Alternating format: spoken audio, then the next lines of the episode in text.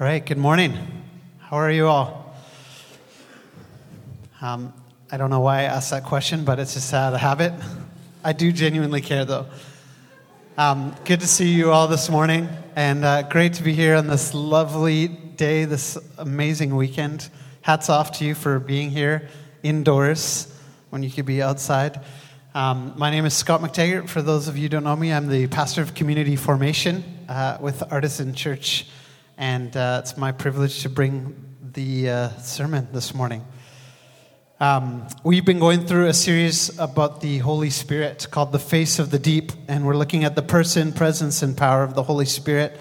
And first, I just got to say thanks to uh, my brothers Nelson and Lance for just doing such an awesome job of bringing clarity and just so gently bringing um, yeah, this message of clarity around a topic that I think can often have confusion or baggage.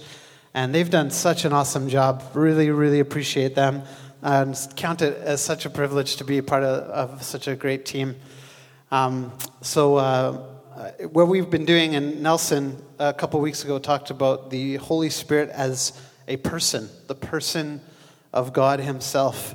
Last week, Lance talked about the Holy Spirit as God's personal presence and the invitation to be people of the presence. If you guys haven't listened to those, um, the podcast's up on the website. We're working on getting out on iTunes as well so that you can uh, listen to those if you're not here. And today we're talking about the power of the Holy Spirit. And uh, if it's all right with you, I'd just like to jump right into the Bible and uh, not actually jump into it. Don't worry. Just opening the pages and getting into the text is what I mean. Acts chapter 1. Let's turn there. And if you have your Pew Bible, it is page 758. You can keep your finger open to that. We're going to stay there uh, this morning.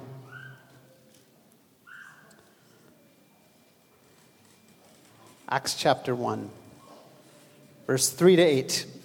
It reads, after his suffering, he presented himself to them and gave many convincing proofs that he was alive. He appeared to them over a period of 40 days and spoke about the kingdom of God. On one occasion, while he was eating with them, he gave them this command Do not leave Jerusalem, but wait for the gift my Father promised, which you have heard me speak about. For John baptized with water, but in a few days you will be baptized with the Holy Spirit. Then they gathered around him and asked him, uh, uh, Where are we? Then they gathered around him and asked him, Lord, are you at this time going to restore the kingdom to Israel? He said to them, It is not for you to know the times or dates that the Father has set by his own authority, but you will receive power when the Holy Spirit comes on you. And you will be my witnesses in Jerusalem and in Judea and in Samaria and to the ends of the earth. This is the word of the Lord. Can we pray together? Let's pray. Lord, thanks for this text. Thank you that uh, your Holy Spirit is not just an obscure force or presence, but a person. And uh, we are invited to be in you and uh, work with you as our helper, as our advocate. Thank you that your presence is with us this morning as we go through this text. I pray that you would help me and help us to understand it more clearly and to receive power, as the text says. God, would you uh, teach us, mold us, form us into who you want us to be? In your name I ask. Amen.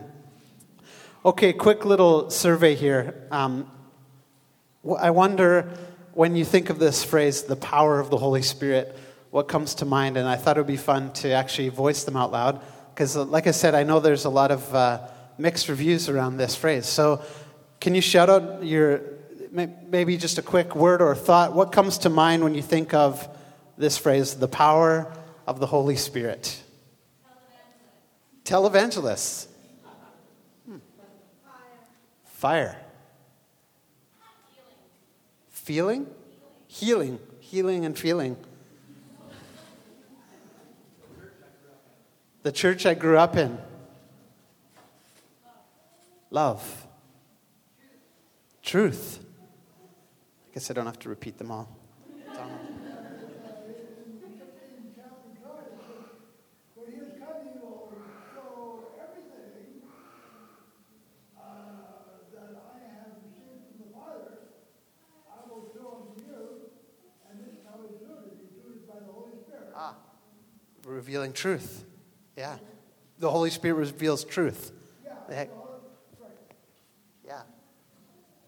Amazing. Anything else, Donald? Everything. Yeah, everything.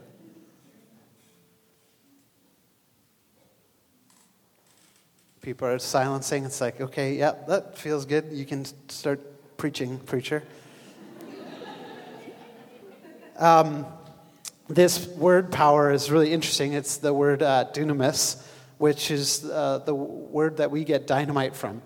So, this idea of you shall receive power when the Holy Spirit comes on you uh, is not just a subtle uh, image of power, but this is an explosive power that Luke is talking about. Luke, the author of Acts, and also the author of the, uh, the gospel by the same name, Luke. I thought it'd be helpful to share a bit of my story. Um, I was raised in a non denominational charismatic church. Uh, charismatic meaning um, that we not only believed in, but pursued the filling of the Spirit so that we could receive the power and the gifts of the Holy Spirit and practice that. Um, it was not uncommon for you to come to a gathering on Sunday uh, and someone would, in the middle of singing worship, come over and talk to one of the pastors, whisper in their ear, kind of thing, and you knew there was maybe going to be a prophetic word, and then they would be given the microphone and go up in front of everyone and give a prophetic word, sometimes even in tongues. Uh, that's the kind of church I grew up in. And we would wait faithfully because scripture says if someone is speaking a message in tongues, you're supposed to wait for an interpretation. We would wait for an interpretation. And then someone would come up. And so the flow of the service was very much loose and uh, could go wherever it wanted to. There was uh, fire tunnels. If you don't know what that is, you can talk to me after. Um, healing gatherings. So gatherings where we would specifically come together and pray for people who were sick. Um, prophetic assemblies. I don't know how familiar you are with the charismatic world, but um, we had uh, special weekends or times, weeks, emphases on when uh, we would gather prophets, known prophets in the area, people that had the gift of prophecy, to come in and pray and ask God about a specific couple or an individual and then speak that word to them in front of the church on the stage with a microphone. Um, and this is the world I grew up in. And like a good charismatic boy, I graduated from high school and went to a charismatic Bible college in uh, Australia, Sydney, Australia. I spent a year there, one of the best years of my life, have fond memories of it. But I remember this one instance where I uh, went to a gathering, and it was called, I think, a Holy Spirit gathering. So you knew what you're getting into, right, when you, you came to the place. And so I remember showing up, and there was hundreds of people there. And uh, the, uh, the preacher was a guest preacher from America, and he was on fire. He was uh, yelling and screaming, and he was obviously heated up and passionate about something. And then he just started calling people out from the congregation up to the front, praying for them, and often uh, putting his hands on them, and they would fall down. And I was skeptical, even as a charismatic. I was skeptical seeing this man, which looked like pushing down people onto the ground. And interestingly enough, that was also the Sunday I chose to wear the brightest, orangest shirt I had ever owned in my wardrobe. And sure enough, in the middle of this, uh, this charismatic uh, rant, he points me out and he says, You in the orange shirt. Like, crap. Oh man, so I go up to the front and I'm like, What do I do?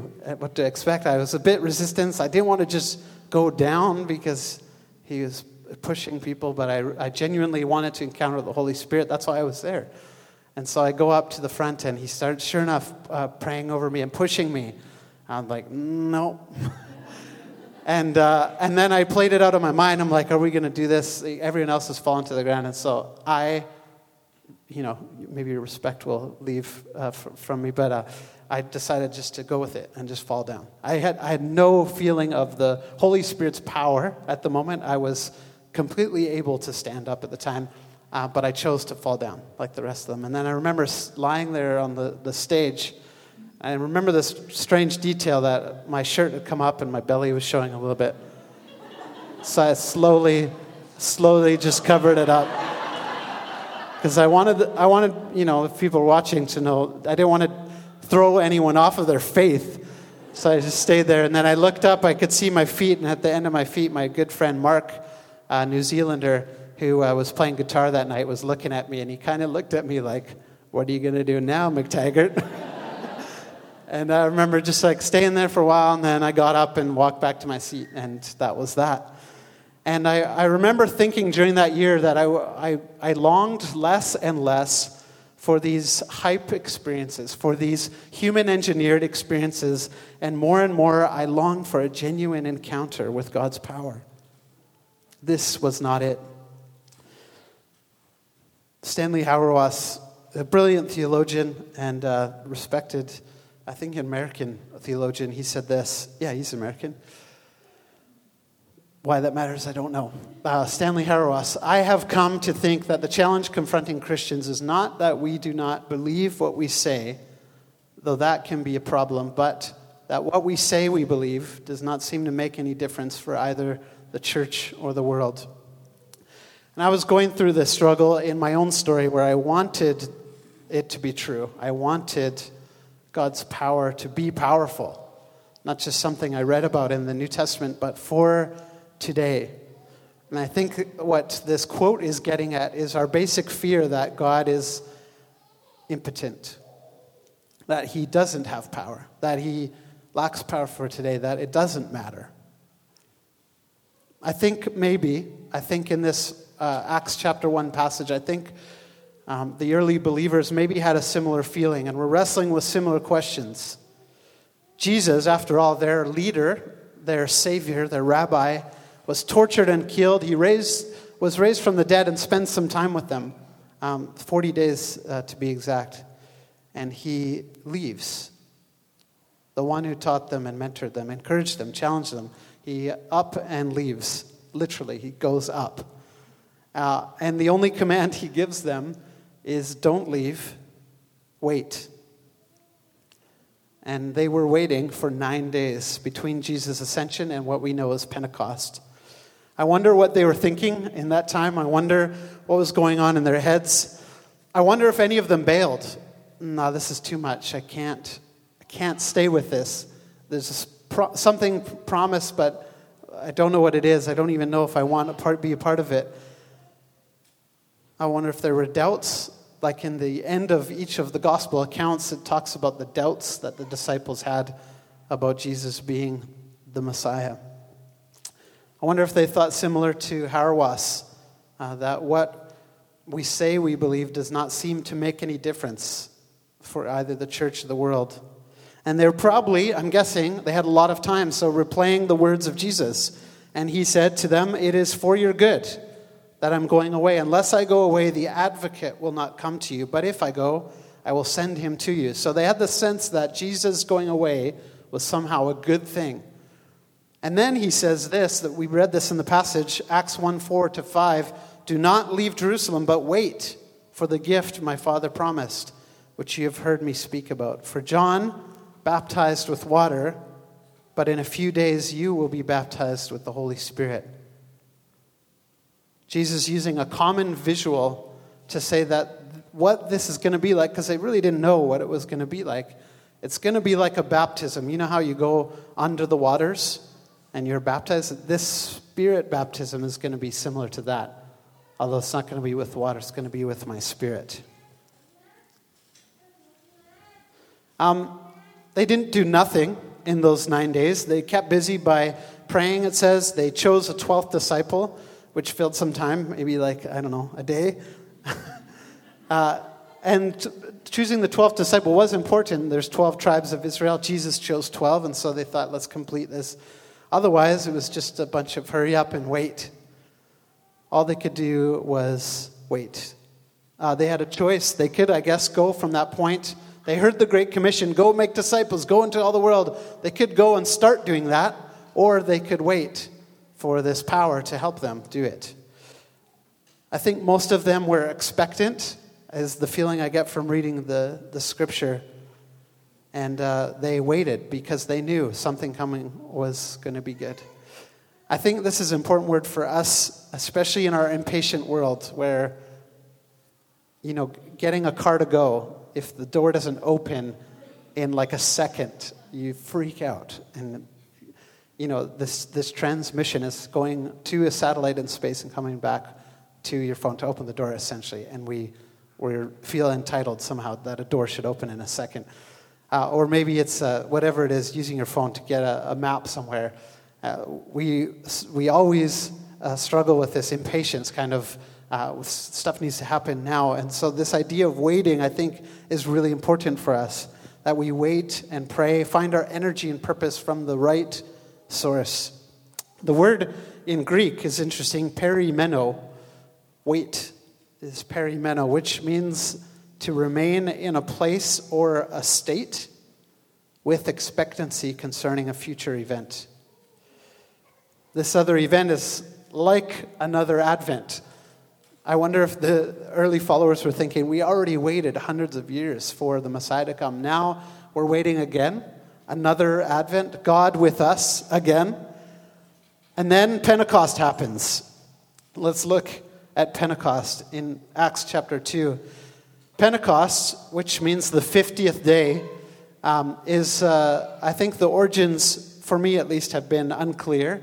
And I've often thought of Pentecost being Acts 2, the day when the Holy Spirit comes, but it means the 50th day. So the 50th day of what? Um, now, this might seem like a side rabbit trail, and it might not work, but it might work. Um, what do you think these three images have in common? A onesie, chapstick, and a Zamboni. Any guesses? Winter. Winter. Oh, I never thought of that one. That's good. that's the right answer. No, that's not what I was thinking, but yeah. What? Canada? Oh, yeah. Well, the thing that I was thinking of when I put these images up is these are products that are known uh, by their uh, brand name and not the original title of what the thing actually is. For instance, uh, like Zipper or Escalator, these are things that have become so popular because the branding or whatever is so well done. People know it now by the brand name and not the original thing. Onesie was a, a, a phrase coined by Gerber, apparently. Uh, onesie is not what it was called, it's a full bodysuit. Um, or chapstick is not actually the name for it, it's lip balm. But we all, I do anyways, call it chapstick. Zamboni is just the product name. So that's what Pentecost is like. Did it work? No. Okay, that's okay. It's kind of like that. Um, it's like this idea that it's not what we think it is because the story's been told so many times. We think it's one thing, but it's actually the other thing that goes back a little bit further. Um, or maybe this is a better analogy. I recently found out, and don't hate me, but I recently found out that Lovers in a Dangerous Time, and recently, like in the last two years, uh, was not composed by the Barenaked Ladies. That uh, Bruce Cockburn wrote that song. I know, I know. Well, Pentecost is like the song that is most known by its famous cover. I had a friend, I told, I confessed this to, you, rather, and uh, he's like, that's a sign of a good cover when you remember it by the cover, not the original song. Again, I think Pentecost is kind of like this. We're, we're looking to Pentecost, but the origins are really important. For a first century Jew, um, it's the 50th day after Passover, an agricultural festival. So, what it was is farmers would bring their first sheaf of wheat from the crop and offer it to God as a sign of gratitude. And partly bringing that first fruits, sort of, so to speak, uh, bringing that first fruits as a sign and as a prayer that the rest of the crop would safely be gathered in. N.T. Wright says about Pentecost these festivals awakened echoes of the great story which dominated the long memories of Jewish people the story of the Exodus from Egypt, when God fulfilled his promises to Abraham by rescuing his people. Passover was the time when the lambs were sacrificed and the Israelites were saved from the avenging angel who slew the firstborns of the Egyptians. Off went the Israelites that very night and passed through the Red Sea into the Sinai desert. Then, 50 days after Passover, they came to Mount Sinai, where Moses received the law. Pentecost, the 50th day, isn't, in other words, just about the first fruits, the sheaf, which says the harvest has begun. It's about God giving to his redeemed people the way of life by which they must now carry out his purposes. So Luke, in his writing, is making parallels to this event, Pentecost, Acts 2, which we're going to read, and the Feast of Weeks, or, the festival that the Jewish people uh, practiced. It's about the apostles being filled with the Holy Spirit and empowered to be witnesses, to win converts, to, to kind of uh, bring in the harvest, as you will, like the sheaf which is offered to God as the sign of the great harvest to come. There's also uh, ties into the story of Moses. And when the Israelites arrived at Mount Sinai, Moses goes up the mountain and then comes down again with the law. And he read again. Here, Jesus has gone up into heaven in the ascension. And so Luke wants us to understand he is now coming down again, not with a written law carved on tablets of stone, but with the dynamic energy of the law designed to be written on human hearts. So, with that, let's read Acts chapter 2, the first, uh, let's go 13 verses. Again, pick up your Bibles. There's 13 verses here. It's a while, or you can listen to my beautiful voice read the passage. The Holy Spirit comes at Pentecost, chapter 2. When the day of Pentecost came, again, imagine these people gathered in a room waiting for this promised power. They weren't sure what was going to take place, but this is how it's recorded.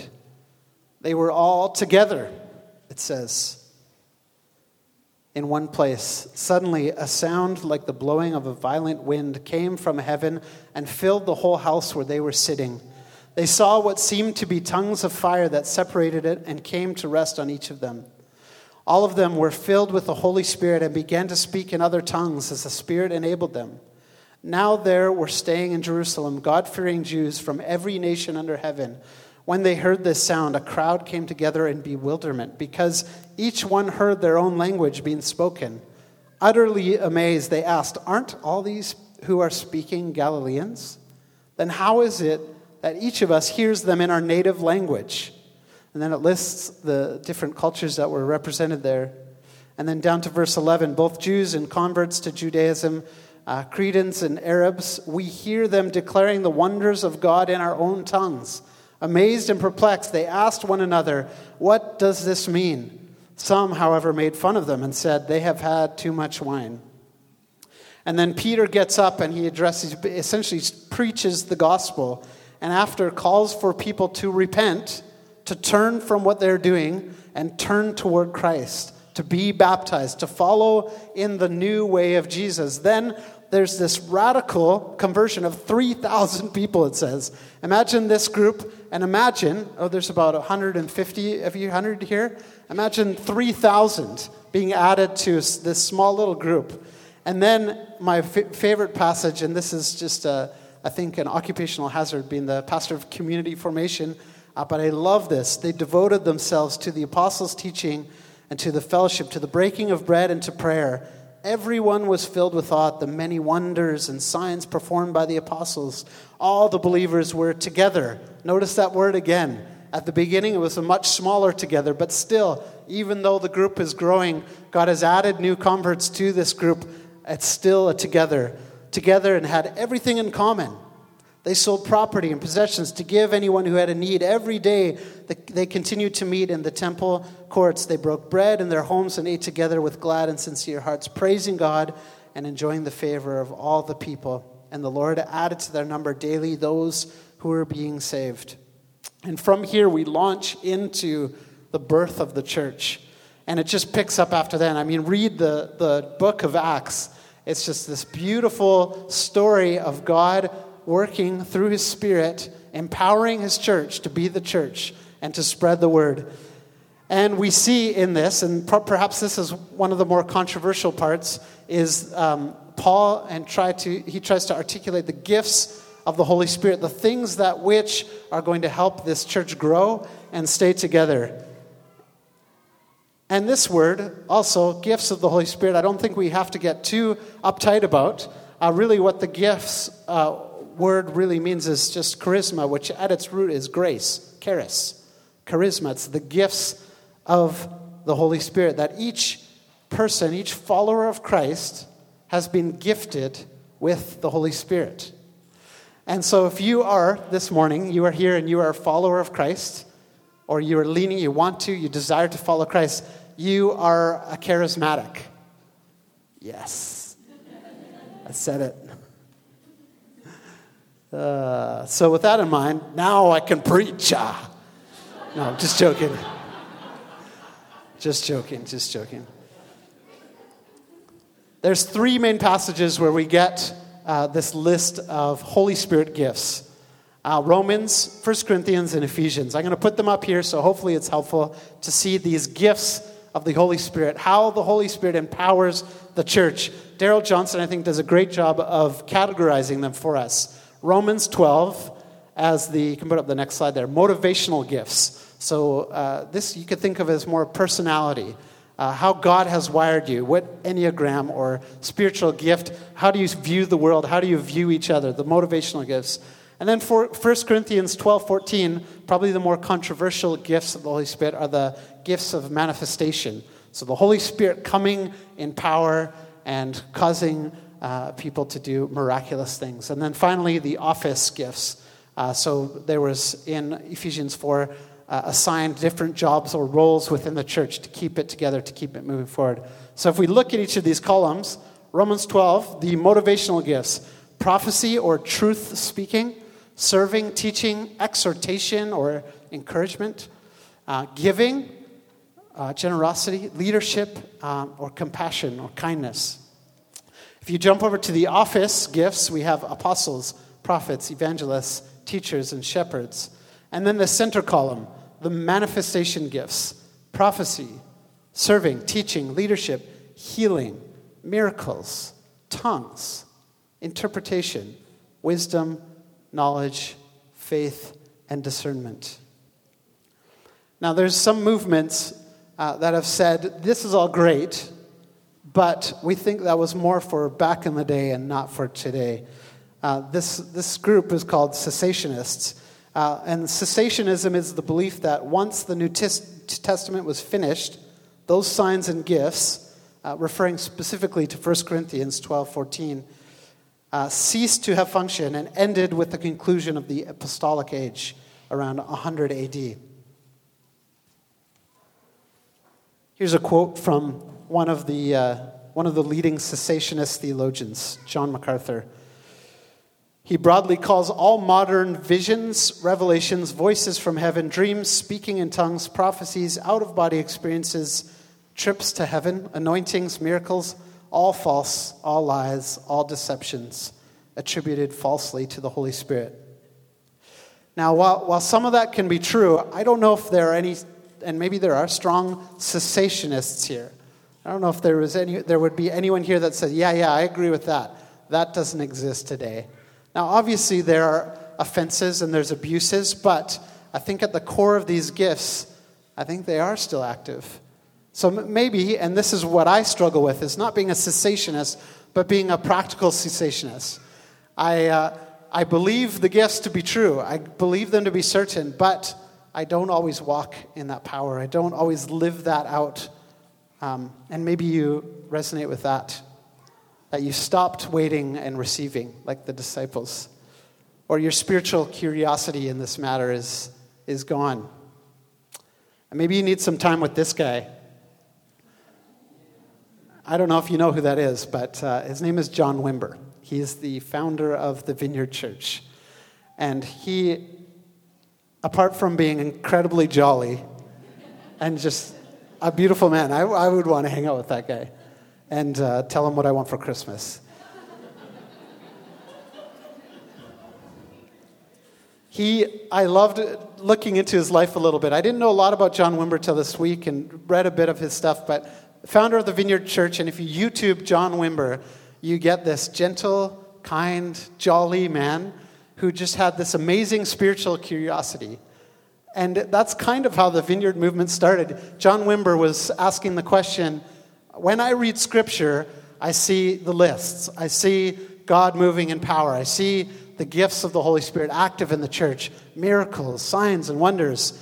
And that, in my church experience today, that is not my experience. And so John Wimber just simply asked the question when, when do we get to do that? Where, where's that? Why can't we do that? And I, I remember hearing an interview with him, and the pastor he talked to at the time, the pastor said, Oh, no, no, that's not, we don't do that. And he was really discouraged by that. He's like, No, but I want it today. And he felt this, uh, this passion to pursue the gifts of the Holy Spirit. This is John Wimber's words. We cannot successfully live the Christian life in our own strength. The Father has sent the Holy Spirit to empower us. We are commanded in Scripture to be filled with the Holy Spirit. So, the big question is so what? So, what does this mean for today? What does this look like for us today, Artisan Church? And I would, uh, I would first mention, maybe as a bit of a preface, that not everyone is going to experience the radical wow moments. Maybe you'll go through your whole Christian life and never experience a healing or a prophecy, and that's okay. A friend in our neighborhood group, we talked about, um, we talked about this, the gifts of the Holy Spirit, and, and he talked about, I think it was really helpful, the Holy Spirit like a river. And the river, you can see it in its power and its full thrust coming off of an edge of a cliff into a waterfall. Or you can see it carve out and take out a whole bank of trees and rocks and there's the power of the river, but then there's also the steady stream, the ongoing chiseling way of the side of the riverbed uh, that works uh, to be just as powerful, but takes time. And maybe you will experience the Holy Spirit in either way. And I would argue, I mentioned prophecy, maybe you'll never experience prophecy. I would argue that preaching is a form of prophecy. And so by coming on a Sunday gathering and hearing the spoken word, the sermon, is a form of prophecy. I don't want to elevate my words to prophetic levels, but there's a sense where I think crafting a sermon is part hard work and part prophecy, where uh, we're hearing God and listening to what He's saying and then speaking that in faith, trusting that He'll do what He does with what He does and how He does it. All right. Um, and I like this phrase, thinking about uh, prophecy or thinking about any of the spiritual gifts, it doesn't have to be weird, but it can be, and uh, I, this English theologian uh, coined this term, naturally supernatural. It can actually be quite practical. And maybe it would help for us to understand two of the primary motives of the Holy Spirit is not to get you down or into uh, onto the ground in submission or not to to coerce you into doing something you don't want to do. But the Holy Spirit's main objective, I think, in reading Scripture is mission and unity. And that the Holy Spirit empowers the church for these two things. Or you could look at it this way the Holy Spirit's work is to add to the church, and then once all this is added, to keep it together, to help it, keep it together, to help keep the unity together. One experience I'll share really quickly that I had personally uh, of this sense of joining God in His work. And not just working for God, but joining Him, working with God. Uh, I was on an airplane ride from an airplane ride. sounds so fun. I was on an airplane ride, hands up the whole way, San Francisco to Vancouver. So sweet. It went up and down, and I was all, yeah. No. Whee! Um, I lost my train of thought now. Don't laugh at me. Uh, air, air, yeah, yeah, yeah. So I'm on the airplane, and I usually like to chat with people on the plane. Not always. I'm not always like an extrovert, but I, I do enjoy to get to know the person I'm sitting next to, especially if I've never met them before. And um, this one person next to me, I felt especially, uh, uh, I don't know, the urge to strike up conversation. Her name was Erin and I saw a stuffy hanging out of her backpack. And it was like a kid's stuffy, uh, stuffed animal, for those of you who don't speak parent. And, uh, and I saw it and I just asked her, Oh, do you have a kid or a niece or a nephew? And she's like, Yeah, yeah, I have, two, I have a, a daughter. Okay. And so the whole two hour ride or whatever it was, ride again, it was so fun. the whole, the whole two hour ride, we, the conversation just took off. And I was talking to Erin, and soon talking about children and life. And she was in Portland, and uh, she was a designer, and she was doing work there. This was about two years ago. We had this conversation, and she just started to open up. And she said her daughter, who the stuffy was for, was actually a twin uh, who died. Uh, and the way that the other twin died was um, that they, they were still trying to figure it out, but they think that it was foul play on behalf of the child's dad. Came into the room, and the dad is holding a dead child. No one really knows why. The whole court thing, whole big mess. And she's telling the story, and she's still really, really upset. I think the kid was only one year old at the time, and the kid now was two, so it's a year after the whole thing. They're still dealing with uh, the, the after effects of this. So she opens up, and she's just you know, I started saying, like, I don't know what my purpose is in life and like all these things. And I just felt this urge to pray for her in my mind as I'm talking with her. And I have never felt it this strongly before, but I just felt like God's love flowing through me at that moment for her so strongly that I could not deny it. I couldn't keep it to myself. So much so that I decided that God was, in fact, telling me or leading me to say something to her. Oh man, so like, okay, well, I think I'm going to say something to her. First of all, like, sorry, thank you for sharing your story, but then I just, the words that I kept going through my mind were that God loves you, God is with you and for you. So I said, hey, Erin, I am a Christian. I believe in God. I believe that He's real. And uh, as you were talking, I was praying, and the words that He was telling me to tell you were that He loves you and that He's with you and that He's for you. And at a moment like that, you kind of hold it out there and you're like, the ride could be over. It was uh, obviously, it impacted her, and the words just cut right to her soul, and she just began to tear up and weep right in the plane there. And from there, again, opened up about past in the church and had totally gone away from God, and now felt this connection to God through this moment that we we're having on the airplane. And in the airplane, I'm praying with Erin uh, to come back to God, to return to God, to repent and follow Jesus again. And she's crying, I'm crying. I don't know who can hear us around. And at the end of the flight, we get up and start walking out, and she just was so gra- grateful and so thankful. You could just see a switch turned in her from uh, kind of discouragement to pure joy. And she's trying to figure out ways to thank me. And she takes off her earrings and she's like, Give these to your wife. Thank you. Thank you so much. I'm like, yes. And we exchanged emails, and I kept in touch with her too. And, uh, and she got plugged into a church back in Portland. But that, for me, was a personal experience where I felt like God was empowering me to do His mission. And when we think of the word mission, you can often, you know, make it this big concept that has no relation to everyday life, but all it is is loving people in the middle of 1 Corinthians 12 and 14, the trouble passages, is nestled right in there so beautifully. 1 Corinthians 13, the love chapter. This, these are great. Prophecy, healing, all of this is awesome. But if you do not have love, you have nothing. The, the purpose is lost, the mission is gone. It's all about God's love for others. The Great Commission was to go and make disciples of all nations, baptizing them in the name of the Father and the Son and the Holy Spirit, and teaching them to obey everything I commanded you. And surely, Jesus says, I am with you always to the very end of the age.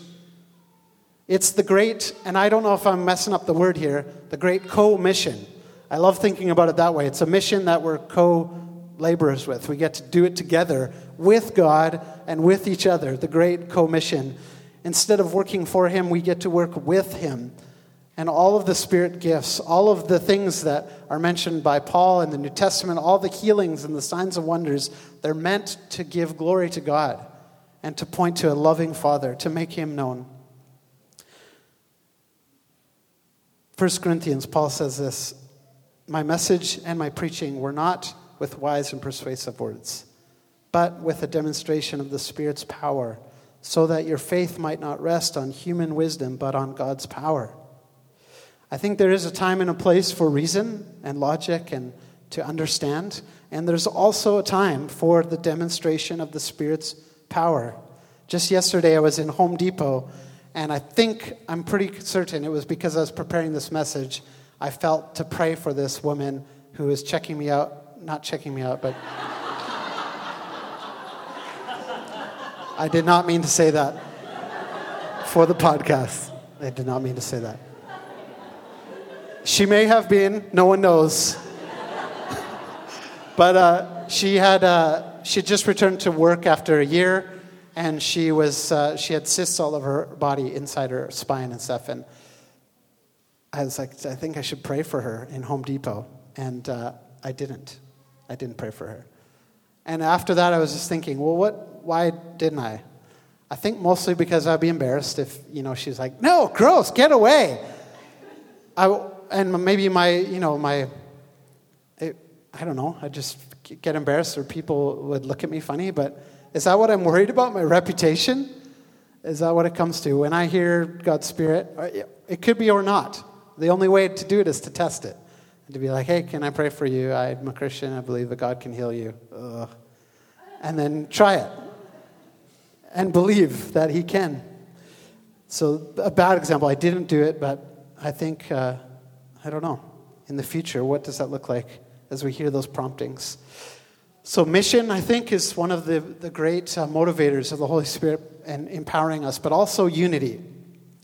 Again, being pastor of community formation, you're bound to get some kind of message on community. Here it is. Acts chapter 2, like I said, starts and ends with the word together. I loved this morning music. Uh, I loved uh, Kathy and Peter and Matt and uh, Ben and Michelle getting up here. Didn't it sound awesome today? So good, so sensitive, and there's something, uh, there's something so beautiful about a group of musicians that are playing together. Each of them individually bring their own gifts. They all bring different pieces to the band. They've all come to Sunday morning differently. Some may be happy, discouraged, sad, or upset, whatever. But there's this, this moment when they come together and just create this beautiful music together. And I just love the metaphor for our community that we are like the band, that we're better together, that we, we work and we function better together. In, in the passages that I mentioned, in the Holy Spirit gift passages, all of it is talking about we are one body. There's this one section in 1 Corinthians 12. But God has put the body together, giving great honor to the parts that lacked it, so that there should be no division in the body but that its parts should have equal concern for each other. If one part suffers, I don't know if you're here, you're suffering this morning. If one part suffers, every part suffers with it. If one part is honored, every part rejoices with it. Prophecy, uh, Paul says we should use prophecy to speak to people for their strengthening, encouraging, and comfort. If someone says to you, I have a prophecy, then lays on this heavy word that makes you feel horrible, that is not prophecy. Prophecy is so that you are strengthened, encouraged, or comforted. Tongues and the interpretation of tongues, so the church may be edified, not confused, not discouraged. Paul also mentions if you have a hymn or a word or instruction, revelation, a tongue or interpretation, everything must be done so that the church may be built up. 1 Corinthians 14. And then this passage in Ephesians 4 be completely humble and gentle. I love that. Be completely humble and gentle.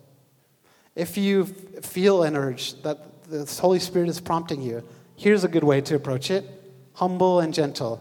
To the Home Depot lady who's checking you out, you can say, I humbly come, like this might not work, or I don't know. I'm just being a messenger and gentle, not shouting, not disturbing the peace, and being patient, bearing with one another in love, make every effort to keep the unity of the Spirit through the bond of peace. I love that. Make every effort to keep the unity of the Spirit through the bond of peace. Basically, this is the four stages of community.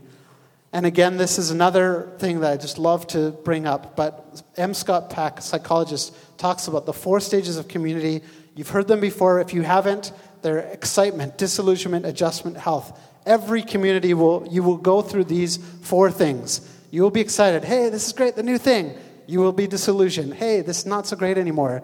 And then most people at disillusionment bail, looking for the next excited high. But what I think the Holy Spirit is doing and asking us to do in achieving unity is to press through, to adjust, make adjustments.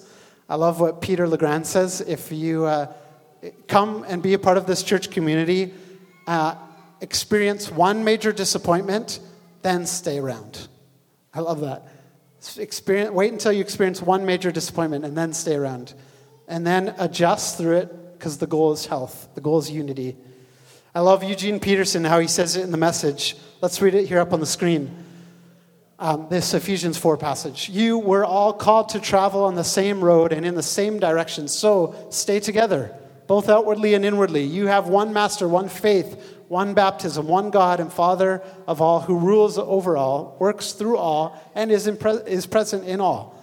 Everything you are and think and do is permeated with oneness. But that doesn't mean you should all look and speak and act the same. Out of the generosity of Christ, each of us is given his own gift. We don't have to worry or fret when someone is different than us. We can rejoice. Yes, our body is more diverse. Yes, I get to worship with this person or that person who disagrees with me or doesn't see eye to eye. Like the song says, this takes hard work. But when you're lovers in a dangerous time, sometimes you're made to feel as if your love's a crime. How many of you feel like that? Nothing worth having comes without some kind of fight. Got a kick at the darkness till it bleeds daylight. Bruce Cockburn and the Barenaked Ladies. That's why Jesus constantly talks about forgiveness and reconciliation, that we're supposed to work at this. It's hard work, but we have the Spirit's help. And as we come to the table today, I think it's good for us to recognize this. James K. Smith has this great phrase. He talks about this table as the feast of forgiveness and reconciliation. And this quote by him, he says, In a broken, fragmented world, the church is called to be the first fruits of a new creation by embodying a reconciled community. And the way we begin to learn that is at the communion table. The habits and practices of examination and reconciliation that are part of the Eucharist are like training wheels meant to let us try out forgiveness and reconciliation. And in this respect, the Eucharist is just a macrocosm of what the church is called to be as the new humanity.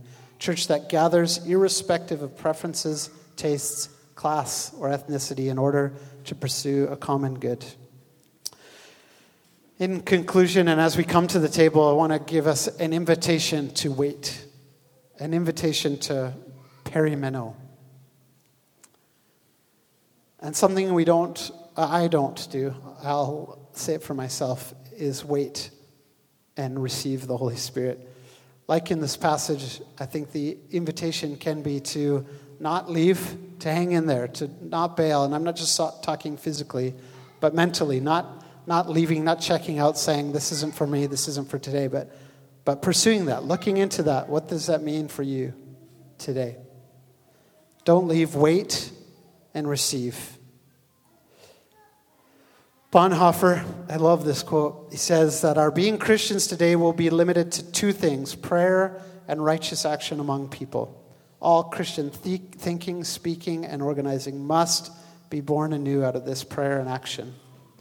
Or as David Yonggi Cho said, the pastor of the biggest church, one of the biggest churches in the world, a church in Korea, South Korea, Yoido Full Gospel Pentecostal Church, when asked about how, how do you achieve such success in your church, why, how are so many people coming to know Jesus? And his wise words were, I pray, and I obey. And that's what we're asked to do here is to come to wait, not try and human engineer something, not try and hype something up, uh, but simply to wait. But wait expectantly that He is here, that He is real, that He loves us, that He's for us. And an invitation, I think, to move past our practical cessationism to awaken, like John Wimber, our spiritual curiosity. What if this were actually true? What if healings, signs, and wonders could happen in this community, in this city today? Let's remind ourselves as we come to the table why we do so.